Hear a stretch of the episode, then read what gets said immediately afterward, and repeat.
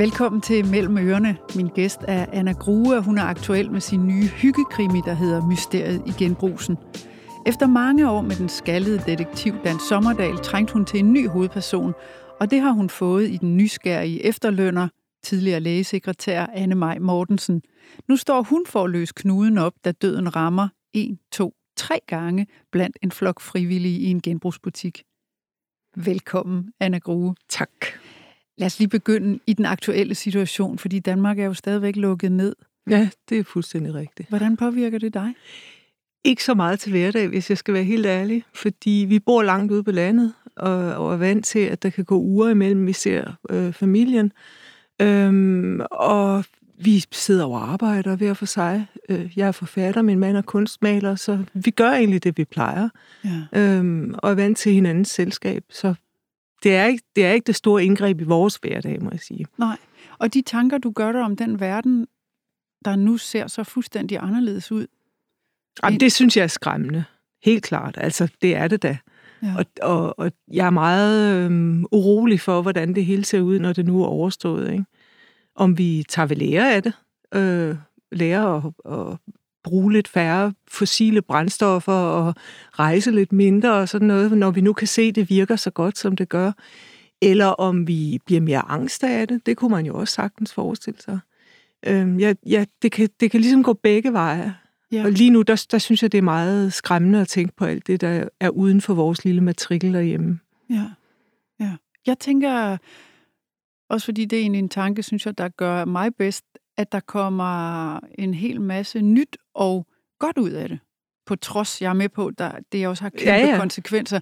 Men at vi også er tvunget ud et sted, hvor vi er nødt til at tænke nyt, vi er nødt til at række Præcis. ud, ja. og vi er også nødt til for alvor virkelig at forstå, at vi er en planet. Ja, og, og det, at vi hører sammen på godt og ondt. Ja, ikke? ja.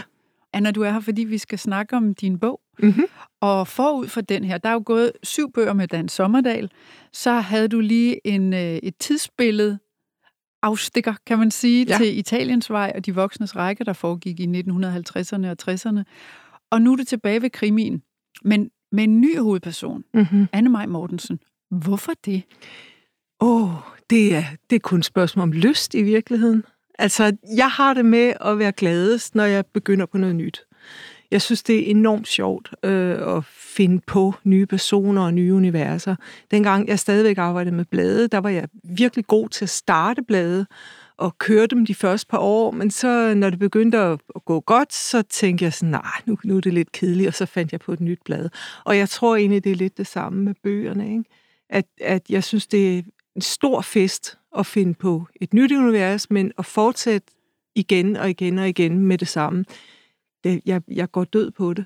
Ja. Og det er ikke noget med, at der ikke kan komme flere med Dan Sommerdal. Øh, og bind 3 i den der Italiens vej-trilogi skal selvfølgelig også nok blive skrevet på et tidspunkt. Nu der er jeg bare sådan helt nyforelsket i denne her serie.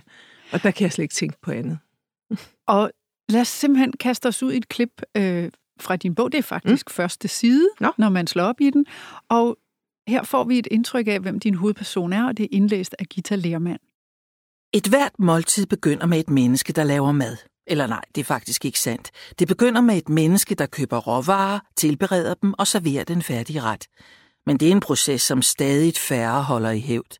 Flere og flere køber i stedet deres måltider færdiglavet, klar til at blive knaldet i en mikrobølgeovn og fortæret nærmest direkte fra emballagen. Det er en sørgelig udvikling, mener Anne Maj Mortensen, der er mindst lige så lykkelig, når hun laver mad, som når hun spiser den – hvilket ikke siger så lidt. Den passionerede madglæde kan tydeligt aflæses i hendes omfangsrige figur. Når Anne Maj bevæger sin store krop med de gyngende bryster, de massive lår og den blødt svulmende mave rundt i køkkenet, er det som at se en omhyggeligt koreograferet stammedans. Og hver bevægelse tjener et formål.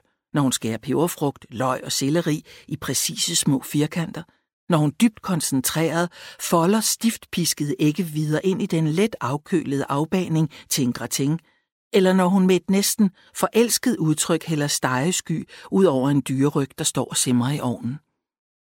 Man skal ikke forsøge at kommunikere med Anne Maj, når hun kokkerer. Hvis man gør det, mister hun både tråden og overblikket og bider fra sig. Det ved hendes familie selvfølgelig, men det sker af og til, at en gæst uforvarende tager opstilling ude i køkkenet for at slå en hyggelig sludder af eller tilbyde sin hjælp, så Anne Maj er nødt til lige at markere sig. Værsgo, tag et glas vin og sæt dig ind i stuen søde. Jeg kommer med maden, når den er færdig. Trods den let krigeriske attitude er køkkenarbejdet dog først og fremmest forbundet med varme følelser.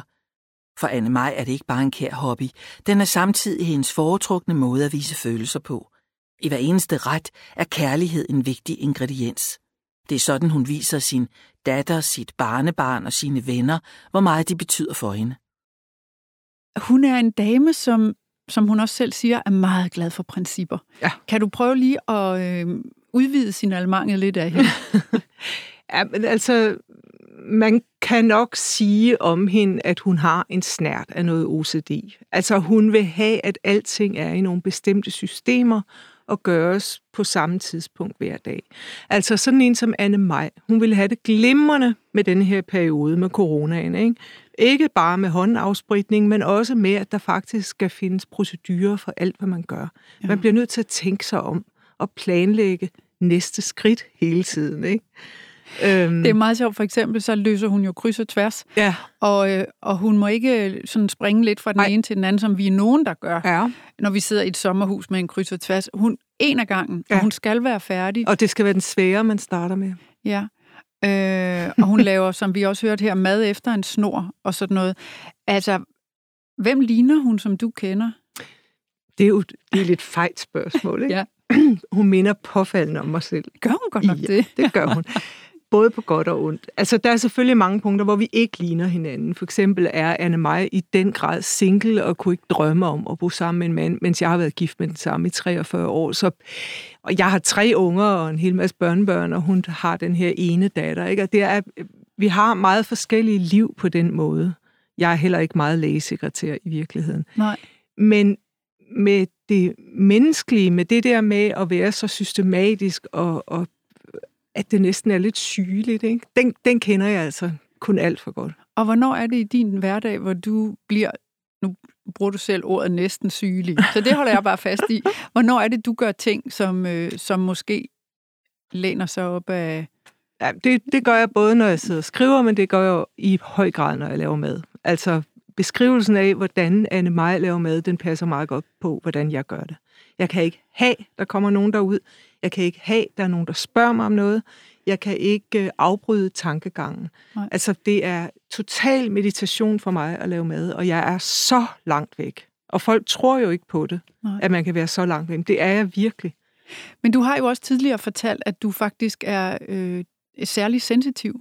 Jamen, det er jeg. Og introvert og har rigtig mm. meget brug for at være for dig selv, og at der ikke er en hel masse mennesker, der henvender sig til dig, rigtigt. og slet ja. ikke op i ansigtet på dig. Nej. Øh, og også på denne måde vil jeg sige, at den her coronatid gør jo noget godt for os, der har det lidt på den måde. Ikke? Ja. Fordi den afstand kommer helt af sig selv. Man behøver ikke at stå og skubbe rundt med sin indkøbsvogn hen i supermarkedet for at forhindre folk i at stå ånde ind i nakken, og sådan noget, som plejer at kunne drive mig fuldstændig til vanvid, at de gør. Ikke? Det behøver man ikke i øjeblikket. Det er dejligt. Hvad synes du øh, om din hovedperson? Jamen, altså, jeg synes jo, hun er brandirriterende. Men det er jo også, fordi jeg selv synes, jeg er det. Ikke? Altså, det er jo smadret upraktisk at være så utålmodig og irritabel og sådan noget, som hun er. Ikke? Og det er da heller ikke noget, jeg sådan går og stolt over til hverdag, at jeg er.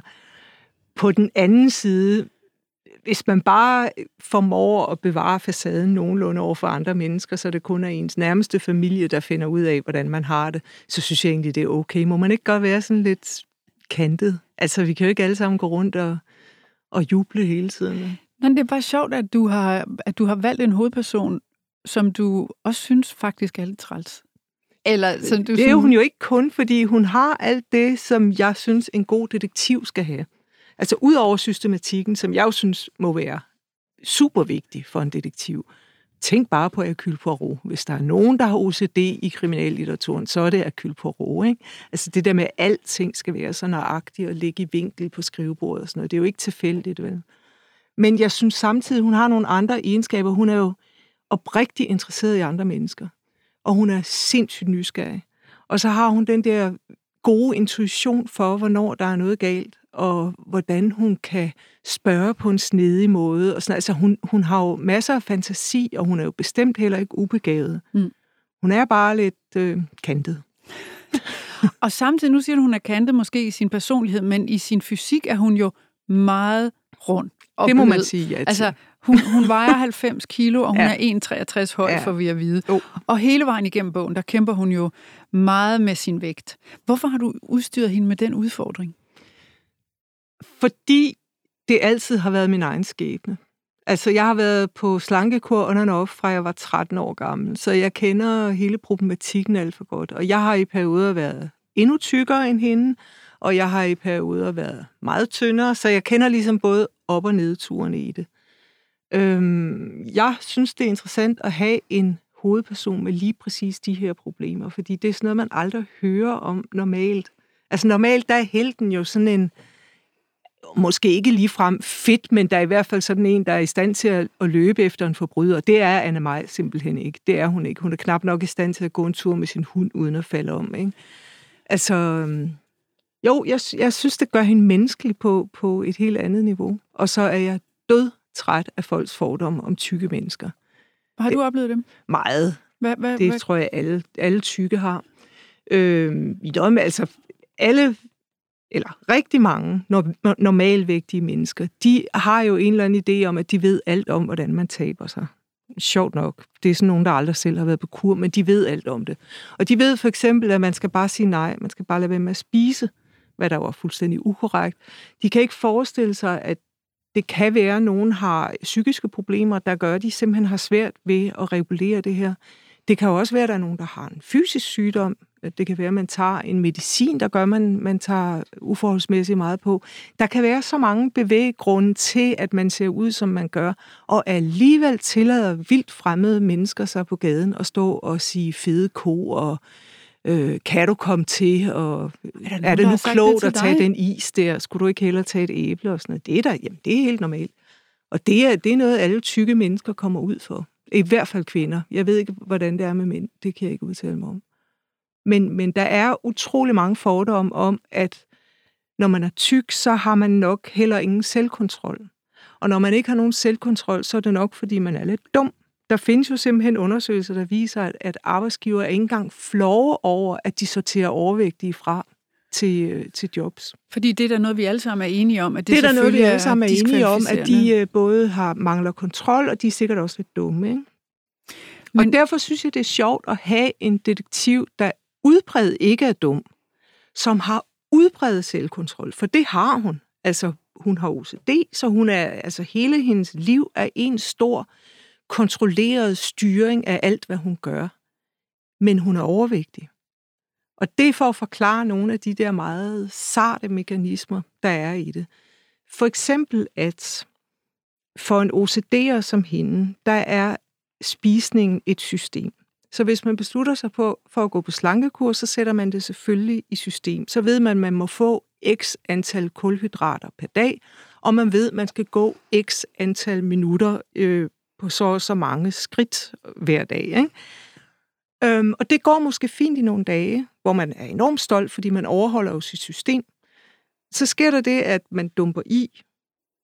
Det kan bare være en, et enkelt rundstykke, for eksempel. Og så opdager man, hvor mange kulhydrater der er i et rundstykke. Og så får man så stor en depression over det, så man spiser to mere. Altså, fordi så er systemet brudt, så kan man jo lige så godt bryde det helt. Ja. Forstår du, hvad jeg mener? Ja, ja. Og du det siger er, mand, og det er fuldstændig men, skørt. Du siger mand, men det er jo virkelig også din egen historie.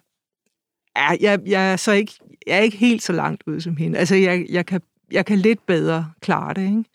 Men lige nu er jeg for eksempel selv på en kur, hvor jeg må få 20 gram kulhydrat om dagen. Det er ikke ret meget. Og har tabt mig 19 kilo og er super glad for det. Og du ser super godt ud. Tak. Du er sådan, øh. der er sådan noget, som jeg sagde til dig lige vi gang.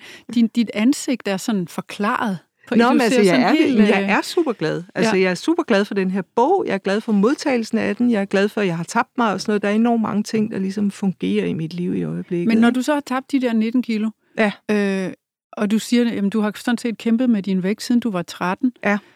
Øh, hvorfor lykkes det så nu? Kan man spørge om det? Ja, Ved du det, det? Altså, det er, ah, det igen, det er sådan lidt, øh, fordi alt hænger jo sammen. Da jeg begyndte på den her bog, der havde jeg haft skriveblokering i, ja, i over et år. Af en hel masse grunde. Blandt andet, at min redaktør havde skiftet job, og jeg savnede hende, og det ene med det andet. Men jeg kunne slet ikke skrive, og der gik over et år, hvor jeg ikke kunne skrive.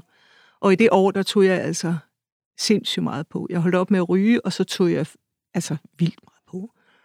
Øhm, og så skete der det, at øh, min agent fik mig til at skifte forlag, så jeg igen fik den samme redaktør, og jeg rejste mig fra det indledende møde, og vidste pludselig, at jeg skulle skrive en bog om en, der hedder Anne-Marie Mortensen, som tilfældigvis lignede mig selv lidt. Øhm, og det kom alt sammen der på det møde, og så gik jeg hjem, og ganske få uger senere kunne jeg mærke, at nu havde jeg overskud til at gå på den her kur. Det er mærkeligt, ikke? Mm. Og jeg har ikke brugt den en eneste gang. Og jeg ved, at hvis jeg gør det, så falder det hele til jorden. Så jeg bliver nødt til at være sådan... Altså, jeg er meget stringent, ikke? Ja. Og bliver nødt til at være lidt uhøflig, når jeg spiser ude ved folk, ikke? Så sidder jeg måske ovenkøbet med min egen madpakke og sådan noget, ikke? Så du, du er i virkeligheden på kur, ligesom du løser kryds og tværs? Ja, fuldstændig. Du er nødt til at starte... Der er et system. Ja, og det kan ikke brydes, fordi mm. så går det helt op. Det er ligesom, hvis man begynder at løse kryds og tværs med blyant. Altså, Hvor? det mener jeg jo er snyd. What? Ja. Nej, det er da, det er da vores redning også, der ikke... Ja, ja, altså, ja. Hvad, du, løser, du, hvordan løser du så kryds og tværs? Ja, men jeg tænker den igennem, uden at, at begynde at skrive. Det er også derfor, jeg kan ikke fortsætte på andre menneskers påbegyndte kryds og tværs. Det kan jeg ikke lade sig gøre. Men jeg skal vide, hvad der skal stå i felterne, inden jeg begynder at skrive noget. Hvordan, kan du, huske, hvordan kan du huske en helt kryds og tværs? Det kan jeg huske. Det er jo sådan noget bogstavsudoku. Ja, det er, det er noget af den stil. Altså, jeg, jeg gætter på et ord, lodret for eksempel, ikke? Men så for at få bekræftet, at det er det ord, så begynder jeg at gætte dem vandret hele vejen ned, og så bliver jeg bekræftet bogstav for bogstav. Men jeg skriver stadig ikke noget. Først når det er bekræftet, så, så tør jeg godt skrive det ord. Og så tør jeg også skrive dem på tværs, når jeg har fået bekræftet andre bogstaver i dem. Han, ja, det, er sådan,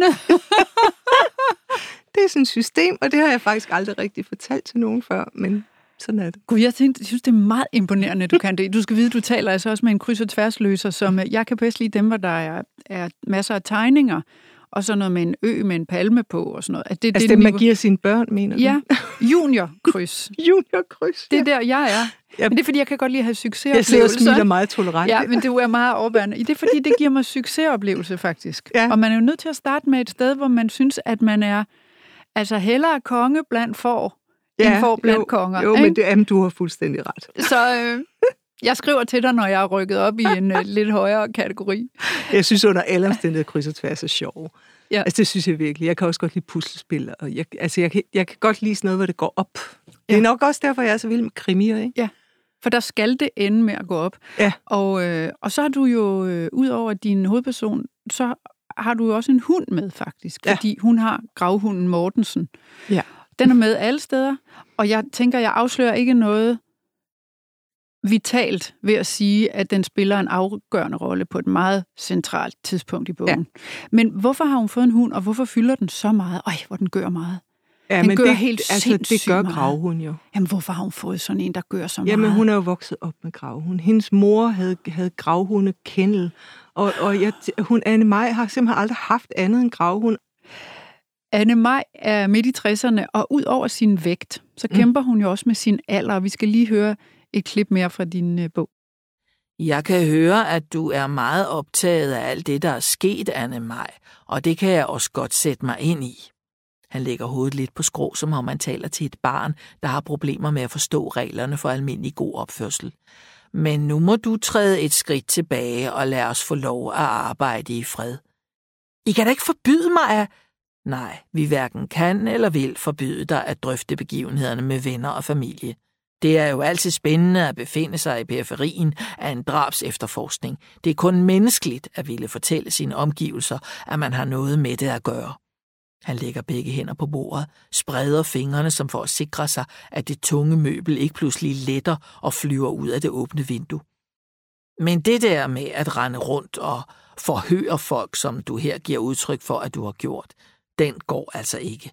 Bortset fra, at du kan komme til at påvirke vigtige vidners hukommelse, før vi har haft en chance for at tale med dem, så kan det være meget farligt, hvis du kommer til at sige det forkerte til den forkerte, hvis det virkelig er en række drab, der er tale om. Det forstår du godt, ikke? Det er ligesom i krimierne. tilføjer Sine, som om hun mener, det vil hjælpe på Annemajs svage fatteevne. Det kender du godt, ikke? Civile skal aldrig stikke næsen for langt frem. Hun læner sig fremover og smiler beroligende. Hvis du også klapper mig på hånden, pander jeg dig en, din lille overlegne mokke, tænker Anne Maj. Da hun lidt efter forlader Nykøbing politistation, hvor drabs efterforskerne har taget midlertidigt ophold, syder hun af raseri. Sjældent er hun blevet behandlet så ydmygende. Aldrig har hun følt sin alder udstillet så nådesløst.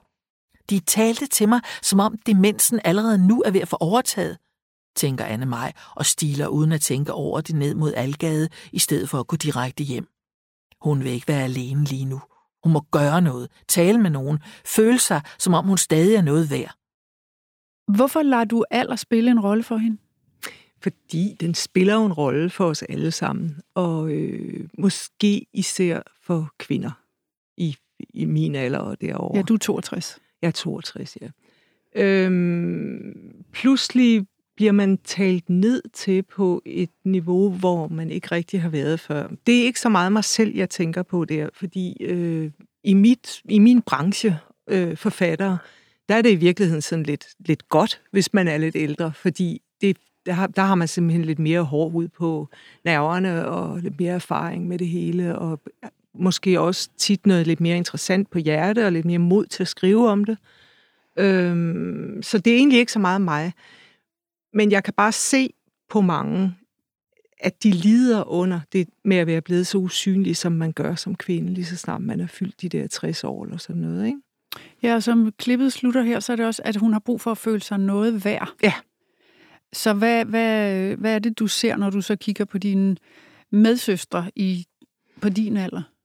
Jamen, det er følelsen af hverken at være noget værd øh, til en fest, øh, hvor folk bare ser igen med en og ikke gider snakke med en, øh, men også at være uden værdi på en arbejdsplads, for eksempel, hvor man kan få fornemmelsen af, at de egentlig bare går og venter på, at øh, man bliver så gammel, som man selv siger op, eller lader sig pensionere. Der, hvor jeg kan mærke det med alderen, det er, øh, når folk begynder at ville forklare mig noget. Der kan jeg blive stigtosset. Altså, hvis, hvis jeg kører fast med et eller andet, med min computer, eller min iPhone, eller et eller andet, så kan man være ret sikker på, at det er fordi, der er et eller andet galt, fordi jeg, jeg er ikke specielt dårlig til den slags. Hvis jeg så ringer til nogen sådan helpdesk support-agtig nogen og forklarer så godt jeg kan, at der er det og det i vejen, og jeg får den og den type fejlmelding, og de så begynder med at sige, har du sat stikket i, eller har du prøvet at gentarte, så jeg, jeg bliver stiktosset. Altså, de skal ikke tale til mig, som om jeg aldrig har siddet ved en computer Men må jeg før, sige noget? Altså. Jeg har altså selv, da jeg var 35, og haft bøvl med min computer, der var det altså også det første spørgsmål, de stillede mig, så måske er det standard for IT-folk, uanset hvor gamle måske. Øh, dem, der ringer er. Det er altid, har du startet med at tænde computeren og sætte stikket? Jeg siger det bare, så du skal ikke nødvendigvis føle, Ej, at altså, det er en hån mod dig og din ja, alder. Nej, det kan også godt være at det er bare noget pjat. Men jeg, jeg synes bare, jeg kan mærke sådan, lidt, en, sådan en lidt lille frue-tone, ja. Øh, når man snakker med folk om noget, der er sådan lidt teknisk. Ikke? Ja. Og den kan jeg mærke, den er, den er jeg allergisk overfor. Det har, det har jeg svært ved at snuppe. Ikke? Og hvis andre har det med, altså andre kvinder på min alder har det sådan med andre områder, så kan jeg godt forstå, at man går hen og bliver lidt bitter. Ikke? Jamen, er der så nogle punkter, hvor du kan mærke, at du kigger på din dåbsattest og tænker, derfor må jeg hellere nu opføre mig på en bestemt måde? Nej. Der er ikke nogen det er områder, ikke du trækker dig fra, Nej. fordi du synes, det er mere passende? Nej, at gøre det er der måde. virkelig ikke. Okay. Og, altså, en og du, ser de... helt, du ser helt uh, total rock and roll hardcore ud i ansigtet, mens Nå, du siger jamen, det. altså, fordi det er der virkelig ikke. Altså, der er jo nogle gange nogen, der, der siger til mig, for eksempel om jeg ikke skal have klippet alt det der hår af og få sådan en mere passende, frisk frisyr. Ja, for du har langt hår ned ja, ad ryggen. Ja, ja øh, og det kunne jeg ikke drømme om. Altså, hvorfor i verden skulle jeg det? Men det er der sådan en eller anden, en eller anden, øh, et eller andet dogme med, at ældre kvinder, de kan ikke rende rundt med langt havfruhår, som jeg hørte en kalde det. Ikke? Man kan jo sådan set selv bestemme. Ja. Øh, man må gøre, hvad man vil, og så nogle gange betale, hvad det koster. Sådan er det jo. Sådan er det. Med alting her i livet. Anna, nu sagde du selv, der kommer muligvis en fortsættelse med Dan Sommerdal, der kommer måske også en, en træer øh, efter Italiens vej og de voksnes rækker, eller mere Anne Maj, har du nogen som helst på nuværende tidspunkt fornemmelse af, hvad står først i køen? Jamen, det gør det næste, Anne Maj. Den er jeg sådan set gået i gang med. Nå, da, da, da, da. Ja, ja. Okay, hvad, kan, vi, kan vi tale om det? Hvad, det kan vi sagt. Hvad sker der der? øh, dem, der har læst bind 1, de vil vide, at hun har nogle problemer med sit knæ, og de er nok ikke helt urelateret til, at hun vejer så meget, som hun gør. Hun har simpelthen så ondt i sit venstre knæ, øh, og har store problemer, hvis hun skal gå ret meget mere end 100 meter. Øh, og hun har problemer med sin trappe, og det er i det hele taget ikke så godt. Så i bind 2, der begynder det hele egentlig med, at hun har fået skiftet det der knæ. Okay. Hun har simpelthen fået den store forkromede operation og skal så genoptrænes. Og hun bor i et hus, hvor der er to etager.